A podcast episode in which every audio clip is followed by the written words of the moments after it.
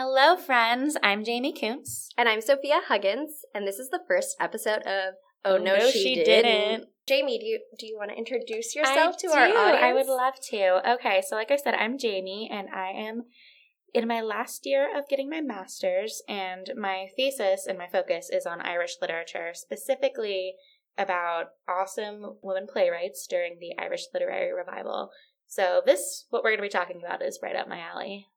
And I'm Sophia, and I'm a first year PhD student who does not work in Irish literature, but does work with awesome women writers. Yeah. My research is in 19th century transatlantic literature, specifically focused on women writers. And so it is kind of fun to be thinking about some late 19th century, early 20th century women writers um, that I hadn't had the opportunity to read before, but am 100% in love with now. Because they're awesome. They are so badass, guys. Yes, they are. I guess we should probably tell you a little bit about what we're doing here. We should. So, this is actually a collaborative project that we are doing for one of our seminars on 20th century Irish literature. We're focusing on collaboration. Our project, because Sophia and I are both two different kinds of. We're both feminist scholars. That we would both. I think we both identify ourselves as feminist Oh, yeah. scholars. That's like my primary Yes. identification Um, as feminist. That's so great. But um, we both, like we said from our introductions, we both study different things. And so we were really inspired by the collaborative efforts of the women that we're studying. And we decided we wanted to kind of practice what we're studying and do a collaboration, a multimedia kind of collaboration. So we've got this podcast where we're just going to kind of ramble for a long time about stuff we like. And we're also having, we have a Tumblr and a Twitter page, which you guys should all follow. Yes, you definitely should. We're, oh no, she didn't, pretty much everywhere. we should probably We should explain, explain the the name. name. Okay. Okay, so in Irish mythology, the she spelled S I D H E, and they were basically the fairies. Irish mythology has some pretty badass fairy lore, and we'll we'll talk about a little bit more about that later. When we say fairies, we mean like Lord of the Rings elf type people. Not like Tinkerbell. Yeah. So this project is in the spirit of the awesome ladies we're going to be talking about. Really focuses on collaboration. And specifically, we like to call what we're doing in this podcast collaborative reading, Mhm. which uh, We're going to be reading the same things, but because Sophia and I have different slants to our research, I think it'll give us a richer reading of the material because we're both looking at it in a different way. And then we're going to talk about it. And not everybody looks at things the same way, but that doesn't mean that their particular reading is wrong just because it's different than someone else's. And we think that the conversational aspect of this, the dialogue between the two of us, is Mhm. going to be really important. And part of our project at the end is going to be thinking about the ways that what we have termed collaborative reading Mhm. um, has changed the way we do our research for this project. So that's kind of the nitty gritty. Um, I guess. Does that cover everything? I think Do- that covers Do people know what we're doing now? I think so. And when we say collaboration, it's not just between Sophia and I. And so if you guys hear something and you're like, I disagree with that, or I think I have a different opinion on it, or you just kind of want to get your voice heard, you should definitely send us a message or tweet at us and we could start a dialogue. And so it's collaborative with everyone, not just us. Because otherwise it would just be Sophia and I talking Which- to ourselves, which is what I mean, it's what we do every day. We just we're doing it with a microphone this time. Um, but yeah, we would love to hear from you. Mm-hmm. Collaborate with us. Let's move into our first segment, yes. which we have titled hashtag squad goals. Yeah. Better than Taylor Swift Squad. Better, yeah. This this squad that we're talking about, this uh, Irish Lady Dream Squad, Oh is my gosh, yes. the best squad. The women that we are focusing our discussion on today are Alice Milligan and Anna Johnston, who ran this really awesome literary journal called the Shan Van Vocht. And the Shan Van Vocht, for all of you listeners who don't know your Irish history and folklore, um, the Shan Van Vocht is actually that's an allusion to this symbol of Ireland, this female symbol. The Irish. Sorry, I'm gonna like get on my soapbox a little bit because this isn't my thesis. Please, part please of my get thesis on your is over the Irish, um, they often had this like a symbol of Ireland, and they like had it this symbol was like always pretty much female. And the Shan van Vocht is just like one of those iterations, and that ba- means the poor old woman. So basically, there's this old hag looking woman wandering around Ireland, and they're like, oh, well, it's the Shan van Vocht. But um, so that is a really cool name, and so they're kind of like symbolizing Ireland in their name and being like, hey, this is what we're talking about. And uh, but anyways, the Shan van Vocht, the journal, was a monthly nationalist literary journal, and it ran from 1896 to 1899. And it was like, and it called something called an advanced nationalist paper. So the Shan van Vocht, as a literary magazine, um, included a lot of a lot of fiction and poetry and really cool editorials by, by our ladies Milligan and Johnston. And they were advanced nationalists, which means that they were separatists um, and wanted complete separation from Britain because at this time in the late 1800s, Ireland was still under British rule. And you might not think that's such a bad thing, but it was because the British were super, super mean to the Irish. They were. Um, and whenever we use the phrase nationalist, that also means they were focused on Ireland's nationalism. So they wanted they also wanted separatism from England. Yeah. So basically, what they wanted is for Ireland to be its own country instead of a colony, essentially, of Great Britain. And they wanted to be able to have their own state. So they're like Americans in the 1700s, but they're just like really close to Great Britain. They're actually in the Shan van Vocht. There's a poem. I have I'll have to find it later so we can talk about it more. But there's a poem that's like to America saying, Yo, America, help us out and teach us how to do what you did. Also, going to be talking about Alice Milligan's play. It was a nationalist play, and it is so freaking badass. Oh my gosh, it's amazing. It's kind of what inspired us to do this podcast It really because is. we wanted to share this with you guys. It's really, really cool. It's called The Last Feast of the Fianna, and it's set in like way back in the day Ireland, and it Mhm. has all of this Irish mythology and all this like Celtic mythology that is super, super cool. And the things that Milligan is doing in this play, especially around uh, the female characters, is just really interesting and really phenomenal. And also, the play is super short and fun. And there is so much shade being thrown, my friends. Mm-hmm. so much. It is a free ebook also, so you guys can read it for free. Yeah, you can find the link on our Tumblr. hmm Okay, so the thing about Ireland during the late 1800s, early 1900s is there was a lot of religious divide and class divide. And the cool thing about Alice Milligan and Anna Johnston is they okay, so they were they lived in Belfast, and that's Northern Ireland. And so Northern Ireland, as some of you may know, is not a Catholic area. Most of Ireland is pretty pretty hardcore Catholic, but Northern Ireland not so much. And also Northern Ireland is pretty much known for being unionists, is that the word? Or um sympathetic to the British. They didn't a lot of them didn't want to separate from Britain. And Alice Milligan and Anna Johnston, they both were different religions, not kind of different classes, not so much as we talked about with Dr. Steele, but they But different social circles, definitely. yeah, and so they kind of came together to make this journal that really promoted like anti-factionalism. And you, Sophia, you talked about that more in your paper. Yeah. So do you want to take over on that? Um, so I think the really cool thing about Milligan and Johnston's collaboration is that Milligan was a Methodist from an Anglo-Irish family, and then Johnston was Catholic and not Anglo-Irish. And in especially in Belfast, these two circles did, Did not, get along. No, like they never associate. They did not go to the same parties. Let me tell you. Mm-mm. But Milligan and Johnston were both nationalists and they became friends and then they decided to work together to really promote this idea of unity and collaboration that they thought would be really instrumental in helping the Irish nationalist cause.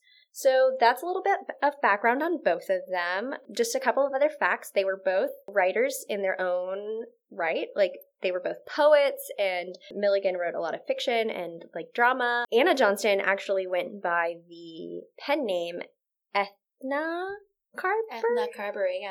Yeah, Which, Carberry. if you read through the Shan van Vocht, there's tons of stuff by Carberry. And it's kind of funny knowing this was actually Anna Johnston. Yeah. And yeah, they were they were both badass lady writers who decided to come together to be even more badass by creating this publication, which was super cool. And But it's it's really cool considering the fact that they had to do so much work on their own to get it because they like they wrote pretty much all of it and it's Yeah. a good 20 page yeah, it's like around monthly. 15 to 20 pages. It's a lot of work and they Mhm. did all the work. They did. So they were super cool. And that's the end of squad goals. We're going to move on to the next section. So um, Jamie is going to be a total doll. And now that we're going to start talking about the last feast of the Fianna, she's going to give us a little bit of a plot summary for all yes. of those who haven't read it. And also a little bit of like a viewer's guide where she breaks down all of the Celtic mythology for us because that there is a lot of it. There There's is. it that's basically all it is.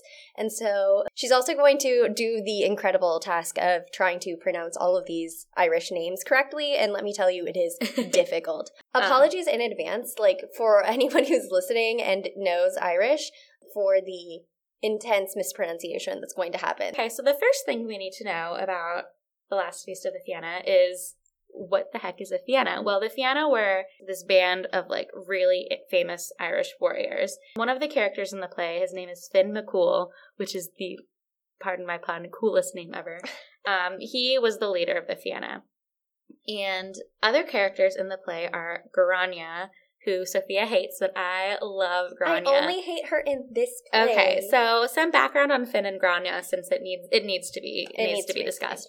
Um, so in Irish mythology, Grania was engaged to marry the much older Finn.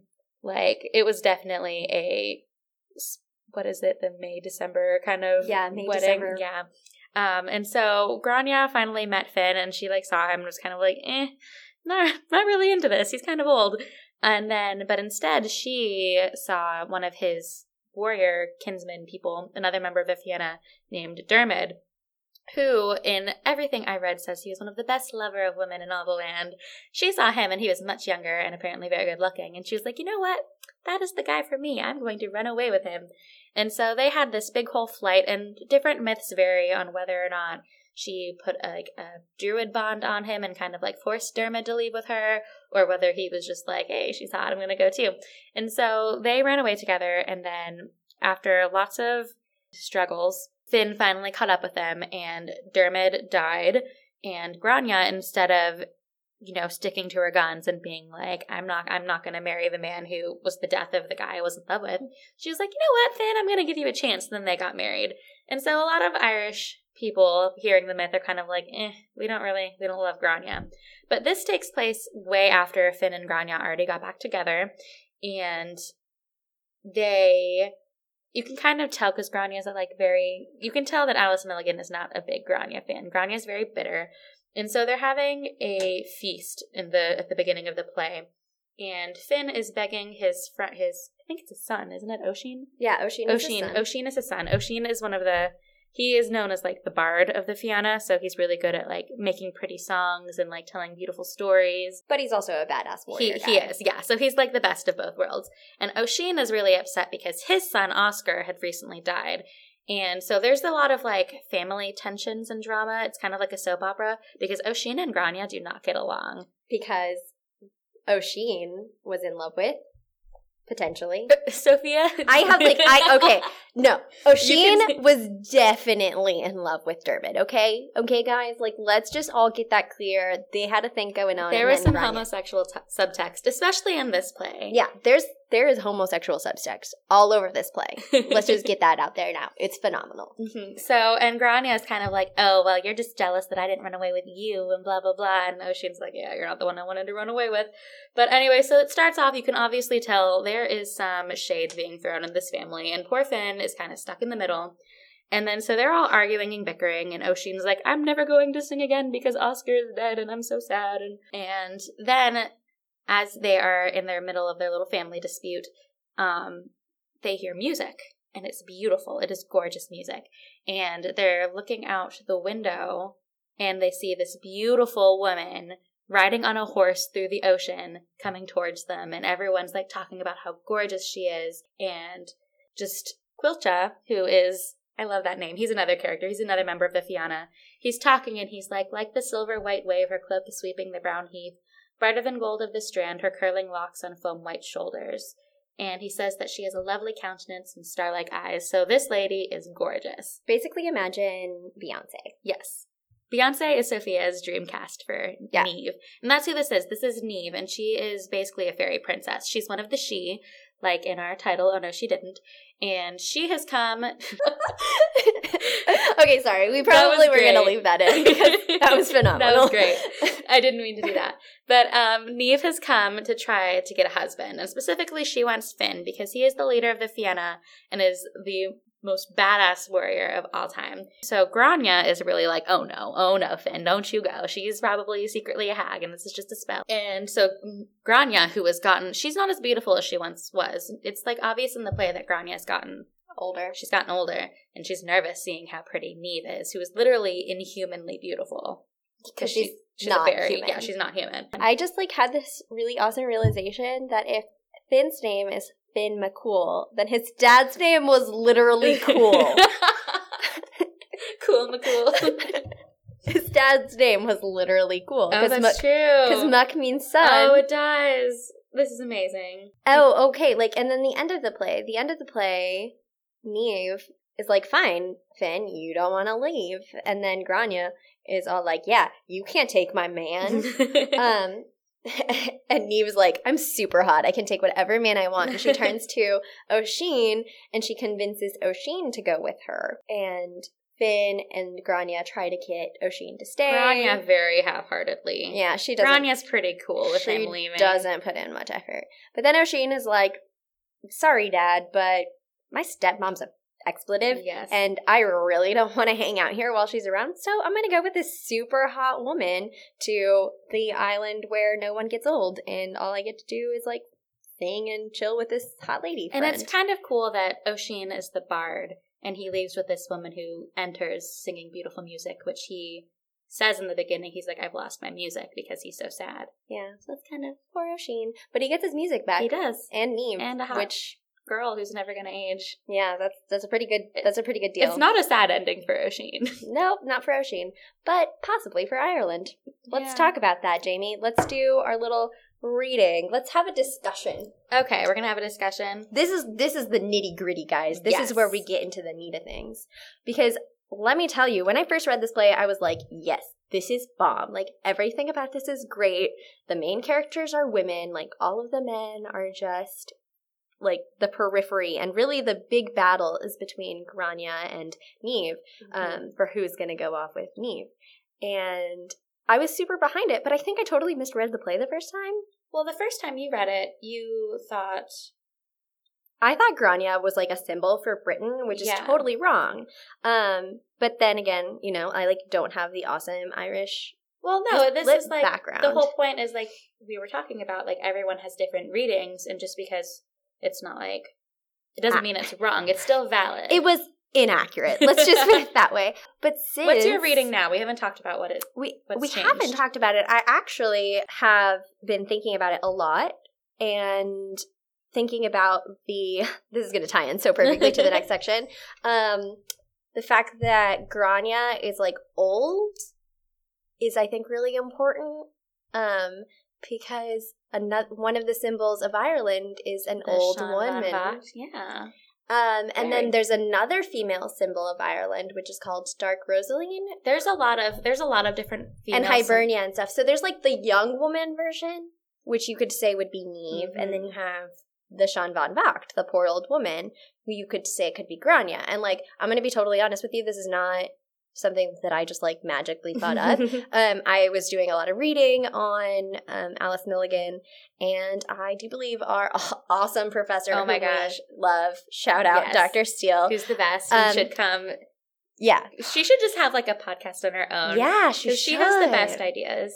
Dr. Karen Steele is actually the professor whose class we're in, and she is an amazing and brilliant uh, feminist scholar who works on Irish literature. And so I was reading one of her essays about Milligan, or, or maybe it was a chapter out of her book, and she mentioned this connection between Grania and the poor old woman, and I was like, oh, That makes of so course, that makes much more Because sense. Because in Lady Gregory's Grania, which is another awesome play, and everyone should read it because I'm so in love with it. Grania basically serves as this when she's younger. This takes place whenever she and Dermot like have their epic runaway with each other. Um, she's a symbol of Ireland in that. I think it's one of the things that I loved the most about this play is that regardless of who, which symbol of Ireland Niamh or Grania is, they are really active. They are. Um, and they have a lot of agency within the play. They're who changes the action of the play, and I think that's really important because Everything a lot of changes when Neve comes in. yeah, a lot of this this symbolic use of uh, the female to represent Ireland, a lot of the time it's of a very like submissive woman that doesn't that needs to be saved. And in this play, like no one needs it. Like the women do not need to be saved in this play. And I think that's awesome.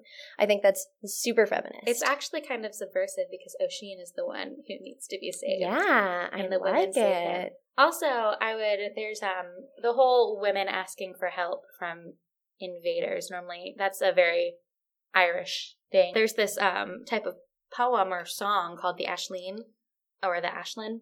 Don't know how to. It's one of those. It's one of those Irish yeah, words. it's We one of have those no Irish words. But it's basically like a genre of poetry where this beautiful personification of Ireland, this woman comes in and like asks this the poet or the speaker for help against like the oppressive rule of the British or oppressive rule of anyone, but it's the British. It's the British. If It's always the someone British is being guys. oppressed, they are being oppressed by the British in Irish literature. yeah. If there's a bad guy in Irish literature, he's probably British. In Lady Gregory's Grania, one of the bad guys, his name is literally the King of Foreign. It is amazing. Yeah. They- sometimes they're not super subtle, but Mm-mm. they're always genius. They always, and they had to be, the Irish had to be, not so much in the era we're reading about because the penal laws had been disbanded, but like in a lot of Irish literature early, way, like way earlier, they had to be super careful because the penal laws that the um, British put on them, like they couldn't speak their language. They like were pretty much like, they were trying to like turn these people British, but they were like your second class citizens, essentially. It was like, it was really hard for them. So the Irish learned to talk in like metaphor and irony and everything was coded. So it makes it really interesting to read because you're always finding new meanings. I know. There's so much symbolism. Mm-hmm. It's everywhere. It's great. So let's let's uh, keep talking about the last feast of the Fianna. I had a I want to posit a theory, and I'm not sure how right it is, but this is the perfect venue for us to do that. yeah. So O'Sheen could in I since he's the bard and the bards in Irish in like in the history of Ireland are very important. Like they the bards like they aren't just like guys with harps singing along and stuff. They're more like fearsome warriors like who were at the peak of athletic abilities and they like memorized all of these different songs and all of these different poems. And so they were pretty hardcore. And I would argue that since the bards were the ones who like kept Irish history and Irish stories and songs, O'Sheen leaving could represent you know what I'm talking about? They're um they're losing their culture in a sense. That's Beca- definitely what I got out of the end of the Mhm. play. Um, I was really, I was really focused on this character of O'Sheen. I mean, he's great and super, super sassy. Um, but he's also got like a lot of emotional depth within the play. Mhm. Like he's the one who has like the most suffering, and maybe that's what makes him so interesting because he has kind of like a really sad backstory. But the fact that he leaves at the end, I think, is really important because, especially why he leaves. It's not because he doesn't love Finn, his father, or the rest of the Fianna. It's just because he's sad and because he can't deal with Grania being there. Because she's a huge bee to him. She's like, literally the evil the stepmother. Okay, so let's talk about. Okay, this is just really rambly, guys. I'm sorry. We're not doing this in a very cohesive fashion, but sometimes that's what reading is like. Mm-hmm. Let's talk about the homosexual subtext. Okay. Let's. This is why I feel for O'Sheen because he was very upset that Dermot died. Okay, and maybe maybe Dermot's just his friend, right? Maybe um, he's just really upset that his best friend dies. But no, because why would Grania be? She like is whispering all of these stories about Dermot and O'Sheen to Finn, O'Sheen's dad, and she's trying to poison Finn against O'Sheen and like make Finn not love his son anymore. And like, what kind of stories is she telling about these two guys that would make Finn potentially disown his son? Uh, I think the answer is pretty obvious. yeah, he really doesn't like Grania, but I think in this play at least, it's Mhm. with really good reason because she Yeah. is super mean to him. And it can definitely be read like he's throwing shade at Grania, not at Dermot. No, definitely. Never, he's never throwing Mm-hmm. And it's like, Dermot. you know, they ran away together. It takes two to it takes two, unless you know the whole druid love spot. Grania through a Is that what it, is that what he's referring to when he talks about the love spot? the love spot. So the love spot is um. There's this mark on Dermot's head, and basically he, if any woman sees it, she falls in love, and like all of that. Yeah, and he does call it He does. Dermot so- of the love. Oh, he didn't. Oh, No, so but pretty much it's kind of it's kind of ambiguous because Grania might not have been able to control her feelings for Dermot either. because like everyone who sees Dermot's love spot falls in love with him. That Mhm. seems like a really Does this useful. complicate your view of Grania a little bit? Man, yeah, it does. Yeah. I don't dislike her quite so much anymore. It's it's Milligan's Grania. I feel like. I mean, she on one hand you could read her, and again, I'm coming at this from reading Lady Gregory's Grania first, which I haven't read yet. which you should because it's awesome. But like she in there, she's very nuanced. It definitely complicates your view of it, like But- her vision. Maybe I just uh, maybe I did not close read this closely enough. Well, that was a like a throwaway mythological line, like the Irish would have known that, but like modern readers. That's why if you don't understand something when you're reading, look it up. it's so great when you start looking it up. Mm-hmm. you go on this like Wikipedia click thing where you're just like, oh, I can't believe this actually is part of the mythology. I mean. Irish mythology is bananas. It's so cool. It's so great. Yeah, that definitely complicates my my view of Grania. Now she's not like the villain of the piece, but like this really complicated female Mhm. character who is in a lot of emotional pain herself. And Right. maybe I was reluctant to see that at first because Neve is so cool. Mhm. we were just as the men in the play were enamored with Neve for her good looks and beautiful songs. So were we. That's We definitely a rhetorical tool by Alice Milligan. Good That's pretty job, cool. Alice Minnie Yeah. Milligan. I was totally blinded by Neve's beauty and was like, uh, Grania And is like poor not Grania cool. with her whitening dresses, whose beauty is fading. Gosh, It's man. just not as not as appealing anymore. I was super sexist the first time I read this no, I think that's what you're supposed to be, and just the fact that we're, I don't know, we made I like it. I Mhm. like it. See this this is collaborative reading. it guys. is. Look at us. We're doing it. yay. Um so yeah, that really changes I think the play a little bit for me and it makes Mhm. it more complicated and a little bit sadder Yeah, and like better in every way, shape, and form. also kind of I think relevant now because I don't know. I always read articles about like older women in Hollywood who can't get roles or whatever, and they're like, "We're not young and beautiful anymore." And I think there's something really interesting about why is aging considered to be like almost a positive. Like men who are Oh, aging yeah. are considered to be like distinguished and like wise and stuff. Like Finn in here, like he's Yeah, everyone. he's like super old. he's so old. He's like 300 years old. Okay, that's an exaggeration, but he's basically no, at he's death's old door. enough to have. He is Oshin's father, and Oshin's son Oscar died in battle. So Finn is old enough to have a grandson who died in battle. yeah, that's real old. And he, Mhm. and then like Grania was a lot younger than him when they got married. Yeah, and so, I'm guessing she's like 30s, 40s right now. Yeah, so she's like not she's even not old. old. So I think I don't know. I think it's the the fear of aging, and then Neve is never going to age. She's always going to be beautiful. I know. But then, okay, so like, how does that make you feel about Alice Milligan writing it? Are Mhm. we like, are we now that we're seeing a little bit more like emotional nuance in Grania, thinking that Milligan is doing this really, really subversive Mm-hmm. uh, discussion about what's valued in Irish women? Mm-hmm. and how like our initial reaction is like, oh, Neve's the best, and then you see like Neve's got she doesn't have it she has it easy compared to Grania. Mm-hmm. Like she really does. And I don't know, I'm like, oh my god, is Milligan even more of a genius than I thought? yeah, but at the same time, are we just reading Are we just reading back and like Mhm.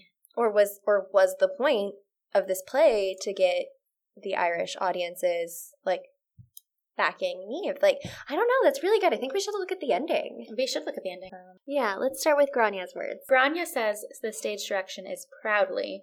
Though you are going for evermore, Grania alone does not weep. Oshin's words were sweet to all, bitter alone to her. The white steed is prancing, the foam beneath his silver hooves. Oshin, come forth, come forth to ride over the plumy spray. Oshin goes to her side and turns in the doorway to say, Warriors of the noble Fianna Erin, a long farewell from Oshin the bard to me. Lead me, fairy lady, where the fairy minstrels play. Music bursts out joyously. The warriors throw up their arms and cry, Oshin! Oshin! Let's let's think about this. So we're thinking we're we were talking about whether the ending is sadder now that we think about Grania being really emotionally scarred mm-hmm. from her mm-hmm. terrible, terrible life, um, being married to a super old dude she doesn't love. Grania so, feels like she won. Yeah. She feels like she was able to get this guy she did not like out of her house and her she says that Oshin's words, her his songs, which everyone thought were beautiful, she was like, they weren't sweet to me, they were bitter to me. And that might be because he kept taunting her with stories about yeah, Dermot. That does change things. Mm-hmm. But again, we don't know much of their relationship before this. It starts in the middle, so we're just this is great. This is phenomenal. because, okay, so she's feeling really happy that he's leaving, and perhaps for very good reason. And in a way, she does get a victory. Mm-hmm. But also, Neve comes in and gets her victory because she gets what she wants too. She gets a Fianna to go with her. So who's the winner here? The women. The women Both win. of them. Both of the women win. And that is huge that deal. Is... Because like think about it, especially if we're thinking about the symbolic use of women to represent Ireland, the They're women both, never win. That's true. These two are both, like we said, different forms of Ireland. Neve is literally like the, the young, young, beautiful Irish fairy woman who she's the one who kickstarts. She changes all the action in the play. It goes from family soap opera to this like supernatural fairy story. And Grania is, as Dr. Steele said, the poor old woman. They both win. I never thought of that. Oh my gosh, I That's love great, that. Sophia. They both of the women win in a way like if you think if you've read some like Irish literary revival mm-hmm. stuff, and if you've read like a lot of stuff that uses the the the woman as a symbol of Ireland, the woman is always like subjugated mm-hmm. and like needs saving, and it, like this is so cool that both of the women win. Mm-hmm. I'm a fan. Oh, I like it so or, much. Or in other like in like Cathleen Ni Houlihan by Lady Gregory and Yeats. It was written by both of them at BT Dubs. A lot of people think Yeats wrote it, but Lady Gregory. It was a collaboration too. Lady Gregory literally wrote most of it. Lady Gregory is my favorite. Just, I love her so much. You should see Jamie's face right now. Just, it's glowing. I am such a big Lady fan Gregory. of Lady Gregory. I, She's fangirling about Lady Gregory. It's I wish I wish she was alive so I could talk to her. Guys, the Lady Gregory, I'm gonna sorry. But she was a folklorist. She spoke Irish. She went out, talked to the people, and she's the one who collected all these stories. Like in her, you can find her like I think it's on Google Books too, but I got mine for five dollars at Half Price Books. But her folklore collections, like literally all of these writers in the Irish Literary Revival, are pretty much using her folklore collections for the source material for these stories. So you would think that Milligan's using hers?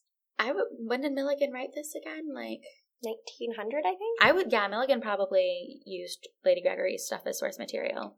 And we're gonna we're gonna like put the actual publication information in the like podcast notes. So if yes. it wasn't 1900, I'm sorry. I apologize. Yes. I'm just not going to look it up right now. Yeah, we most people used there are some other people, but Lady Gregory's was probably in my opinion the best. Oh, sweet. But, so one of the reasons we chose this play to talk about other than we super super love it is that we were really interested in talking about collaboration between mm-hmm. women in the Irish literary revival. But this, this play, play shows women in competition with each other. Right.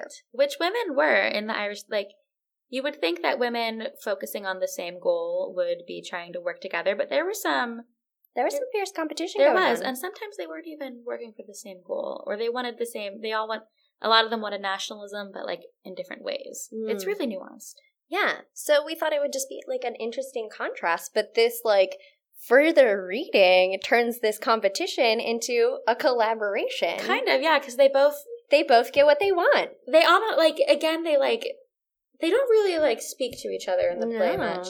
Or I mean, maybe like I think Neve has like they don't an, speak nicely to each other. Yeah, Neve I think has like an offhand remark, but like they don't like directly really convert yeah. converse. But they both kind of, in, in a sense, work together to get their goal of Oisín leaving. Yeah. Look so it goes from competition to collaboration. And it's a different kind of collaboration. Obviously, it's not like them actually working yeah. together, but it's very cool that these two strong women do manage mm-hmm. to be in the same social situation, working towards their separate oh. goals.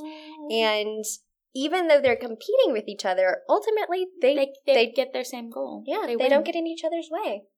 That is really cool. Sophia, hmm. this is blowing my mind a little bit. This is the point of this podcast, I know, just to I'm s- blow our minds a little I hope bit. I hope everyone else is as amazed as we are. Love that. I am sure that someone's going to come back and being like, "You you misread everything," but in the meantime, we feel super empowered We after do. reading this play yet again.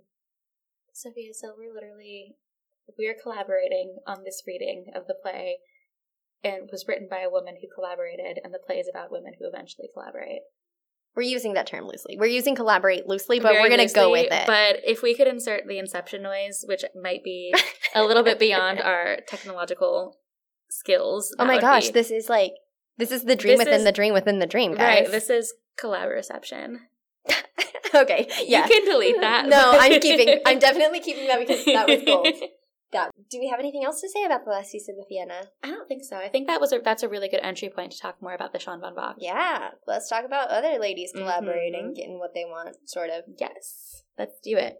So, like we said earlier, the Shan Van Vocht was this collaborative literary journal from Alice Milligan and Anna Johnston, who, and the fact that these two women pretty much did almost all of the work is extremely impressive because, again, it is like a 20 page journal. It's filled with short stories and poems and Essays. essays and like all of this it's not just like one kind of content it's a bunch of different content and it's very it's it's pretty there aren't a lot Oh, of pictures Yeah. but it is a very um i think Aesthetically pleasing. Their aesthetic was on point. it was and also fun fact for all of you who are like well what's the point of them talking about this literary journal if we can't read it too But- you can 2016 is the centenary of the easter 1916 rising which was you know a huge a huge moment in irish history. kind history. of a big deal.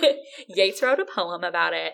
But um it's since it's the centenary, Ireland has been putting on like there's been a lot of like not a celebration, but more of like a commemoration of it. And so a lot of new material has been digitized. And even though it's only February, a lot of stuff has been put out. And like just like two weeks ago, the University College of Dublin. yes, they just put the Shan Van Vocht, Vogt all of it.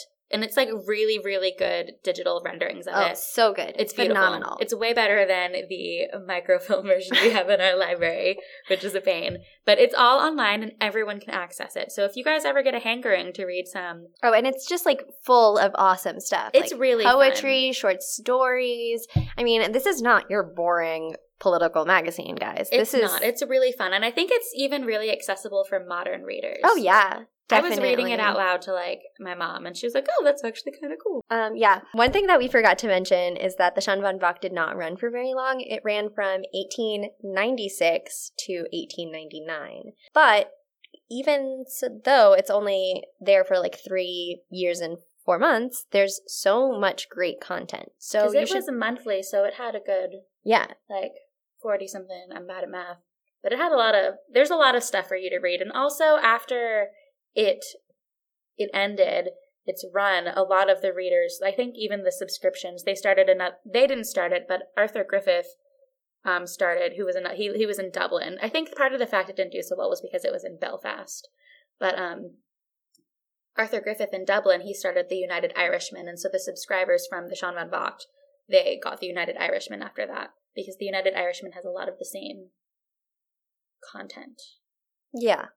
It kind of carried the torch for Yeah. for the Shan Van Vocht afterwards. But um, another thing about the Shan Van Vocht is that uh, it's super fun to say really fast. Just say Shan Van Vocht really fast. It's great. Uh, no, another thing about it is that even though Alice Milligan and Anna Johnston were like real workhorses and doing so much work for it and like writing so much of the content themselves, they also got a lot of really famous people to Mhm. contribute. And even though they didn't have, the Shan Van Vocht didn't have like a huge circulation, it had a very influential It did. readership and contributors. they were more magazine. focused on the quality of their readers as opposed to the quantity. Yeah, which is kind of elitist, but you know, that's okay because it worked for them. Mm-hmm. Um, some of the fancy names of people who wrote for the Shan Van Vocht and also read it were um, one of our favorites, Maud Gonne. Oh yeah, We will be talking about her in a later I podcast. Maud Gonne Who, so great. who doesn't love Maud Gonne? um, and then um, Yeats wrote for Yeah. it. um, Um, Connolly. yeah, James Connolly, bunches of other people. We could we could list names forever, but we're not going to do that. Mhm. Yeah, so it was super cool. And one of the things that we did just this week is a bunch of research on the We Sean did. Did a, a bunch of reading on it. I So- did. I, Jamie, sorry, you might not recognize our voices yet. I studied 1896 to 1897. And I did 1898 and 1899. So that gave us, we got to, we did, we wrote these papers for class, but it was like perfect research for this podcast too. And I think the fact that we both did different years, we got to see, we focused on totally different things. Yeah, we, we read the whole run between the two Mhm. of us. Um, we did focus on different things, and while we were talking about our papers yesterday, we realized how great these two things work together. Mhm. We're actually going to have a little bit of uh, another little mini discussion Mhm. about how the two things that we looked at in the Shan Van Vocht end up working together. So um, I focused on national unity because that was part of the mission of the Shan Van. It was the main part of the mission, some might say. During this time in Irish politics, the nationalist movement had a lot of different factions. One of the major figures that had really kept the nationalist movement together, Charles Stewart Parnell, had Mhm. died in the recent years. Um, and after he died, there was like not any cohesive leadership for the movement, and all these different factions came up, and there was all this bickering, and it was really losing a lot of its strength. Parnell was kind of known, sorry, um, he was known as like the uncrowned king of Ireland. yeah. And things kind of started to fall apart before he died because he was involved in this adultery scandal where he was Shock horror. hooking up with a married woman. And Which- so, and in a very Catholic Ireland, It would have been super scandalous even Mhm. now, and in like 19th century Ireland. that was a career ruiner. So there were a lot of these different factions, and a lot of the some of the nationalists were worried that all this bickering within the movement was taking away a lot of its force and power. Milligan and Johnston were of that mind, and so they really saw the Shan Van Vocht as a way to promote national unity, and especially in um, the year that I focused on the most, 1898, because that was the centenary of the United Irishmen rebellion in 1798 Mhm. and that was another another of the many failed there Irish are so rebellions. ma- there were so many failed Irish rebellions. These guys really kept at it. They were persistent. yeah. If at first you don't succeed, Try try. ten thousand more times. Yeah, it was really sad. But anyway, this uprising um, was really a useful symbol for Milligan and Johnston mm-hmm. because it was an, an example of an actual event where the different factions within Ireland came together to rise up against Britain.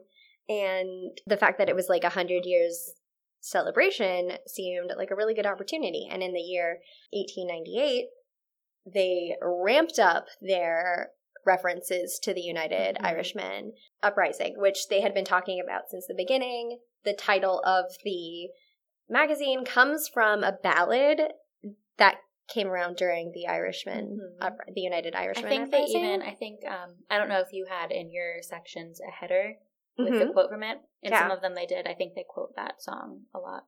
Yeah. So the Irish United Irishmen uprising was a big symbol for the Shan Van Vocht throughout the run, but especially during the centenary. Yeah, sorry for that weird interruption and the fact that we've totally forgotten what we were in the middle of saying last, but someone decided to vacuum. So, Outside the room we're in. so we had to take a little break. But we're back. And I'm just going to wrap up what I was talking about um, regarding national unity and this Shan Van Vocht. So um, there's a whole lot of mention of the United Irishmen uprising during this time.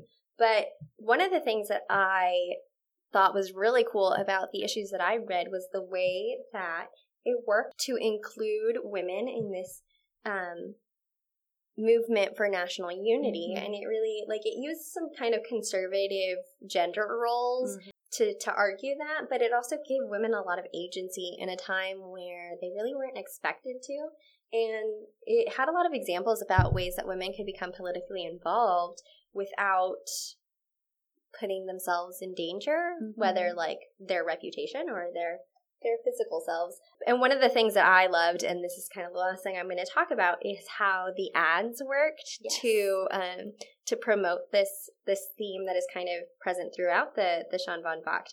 But they, especially during the 1898, they were they were selling a lot of like commemorative jewelry and handkerchiefs for like remember the United Irishman uprising and um the idea of like buying Irish goods as a way to um, be subversive and politically mm-hmm. active against the British was really cool because there were Milligan and Johnston were really thinking about actual ways that real Irish women could um, contribute to the nationalist cause in their daily lives. You know, they weren't they weren't the um, advocates for like taking up guns and stuff, but they were really thinking what actual changes can Irish right. women make.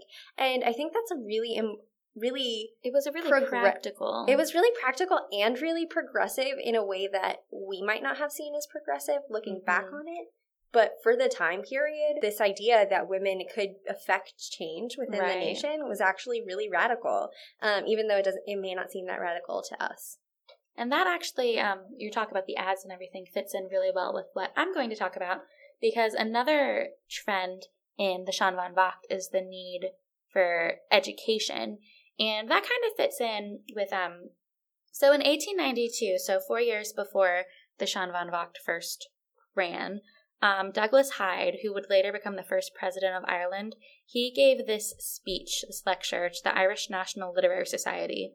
And basically, it was called The Necessity for De Anglicizing Ireland. And he was saying that um, he believed that in order for Ireland to become free from British control, they first needed to throw off all the cultural bonds of the British. So he's saying we can't listen to British music, we can't listen to British watch British plays, we can't wear British clothes or even speak English. He's like we need to reclaim our language and our culture and we need to like remember celebrate what it is to be Irish. And he said that the Irish, let me I'm going to quote quote his lecture. This is also online too. It's really fun to read. He's really salty. Um, he says that the Irish need to teach themselves not to be ashamed of themselves. Uh, because the Gaelic people can never produce its best before the world as long as it remains tied to the apron strings of another race and another island, waiting for it to move before it will venture to take any step itself. So Hyde is saying we need to have a cultural revival in Ireland. And that really, I think, was the first step to this whole literary revival, too, where the Irish were like, we need to step up our game and we need to write Irish things. And that's connected to like the Abbey Theater, which I'm sure we're going to talk about. I think maybe our next podcast or the one after that. Mm-hmm. We're going to talk about all of this, the theater stuff later. But for the Shan Van Vocht, they their education, they're not talking about just going to school and learning. They're talking about learning Irish things and educating yourself. The Shan Van Vocht really preached that they needed to link together nationalism and education and that argued that a cultural revival of Ireland, Ireland's traditions, and especially the Irish language would help the Irish gain their independence. And so a lot of the articles in the paper really are like talking about like the need for Irish language and to learn Irish again and to teach like it talks about it like talks about teachers in the highest order and they're like we cannot do this without the teachers, which I thought was really preach really preach. cool. And also like Sophia was talking about the ads, a lot of the ads are for um there's a section at the end, I don't know if it's the same in yours, I'm sure it is, where they advertise for different like literary clubs mm-hmm. and societies. And a lot of the ads had sections for Irish speaking clubs. And a lot of the poetry, increasingly as the paper ran, a lot of the poetry started to be printed in Irish. And there was a contest for Irish, um, Irish poetry and or writing and stuff, which was really cool. And also, at there was one moment there were a few moments i saw where they would like in poems they would have irish words even if the poem was almost always if, even if most of it was in english and at the bottom they would have translations and so the the paper was really practicing what it preached they weren't just saying hey yo you should learn to speak irish and help us revive our irish culture but they were like teaching people as well or giving them the opportunities to teach themselves. One of the really cool things that um, happened when we were talking about our papers and our research together was because we read from different years. And when Jamie mentioned that during the years that she was reading, she saw an increase in the use of Irish within the, the paper, I was like, oh my gosh, I totally saw the same thing. And by the end, like the last few issues had whole, almost whole pages were in oh, Irish. really? That's yeah, so like cool. maybe not a whole page, but like a I saw a couple of pages. It was like a column and a half. That's awesome. Yeah, it's like a lot of Irish, and sometimes it was like not just poetry. It would be like Oh, prose that's in so Irish cool. without translation. So I was wondering, like, Well, their readership was probably yeah, learning more Irish too, and maybe that was maybe someone wrote in and was like, "Hey, maybe you should do this." yeah. And um, we were talking with our professor, Dr. Steele, um, and she mentioned that we should look up when um, Milligan became involved with the Oh, Gaelic yeah, League, need which to- we still haven't done, but we're to going to, um, because it would be really interesting to look at, and maybe some, maybe one of you guys wants to look at when she became more involved with the Gaelic League that was promoting the Irish language, and whether that coincides with the uptick in the amount of It um, might, Irish within the Shan Van Vocht. because maybe they were writing those sections themselves. Yeah. Go onto the internet and do the research for us, guys, because ain't nobody got time for that. So it was just really cool to see how both of our completely different takes on the exact same publication ended up really tying together, tying together and feeding into each other because um and it gave us better understandings uh, or better readings of our own. yeah, um I think it's really cool to see how um they were really promoting this idea of Irishness through Mm-hmm. learning and that that's the kind of that they saw this promotion of Irishness and like becoming more Irish as a way to bring the country together. Mm-hmm. So it's really cool. Look, so I think that kind of brings us to the penultimate section, It does. I think it does. which Jamie's gonna school us. Uh, speaking about learning, Jamie's gonna school us on this awesome secondary Oh, research yes. that she read. That Let seems it seems like a really good thing to talk about here in our first podcast because it really it really kind of speaks to what we're doing here and maybe some of risks Yes. involved So- in doing this kind of research. I for in it. the process of in the process of my own research, I've been doing I've been reading a lot of text by women and I think that's really important, but I've kind of been a little gung ho about saying whether or not a writer is a feminist because sometimes these women weren't what we would consider feminists, but it's easy to like read your own views into that. So I found this really, I think it helped me. I haven't really used it for my thesis, but it's really, I think, informed me of the dangers of the kind of work we're doing. And it's called Beyond Recovery Feminism and the Future of 18th Century Literary Studies. It's by Jean Marsden. And it was published in Feminist Studies in 2002. And it's on JSTOR. If you guys have access to JSTOR, you can find it there. And basically, it's talking about, you know, feminist revival work and how dangerous that can be.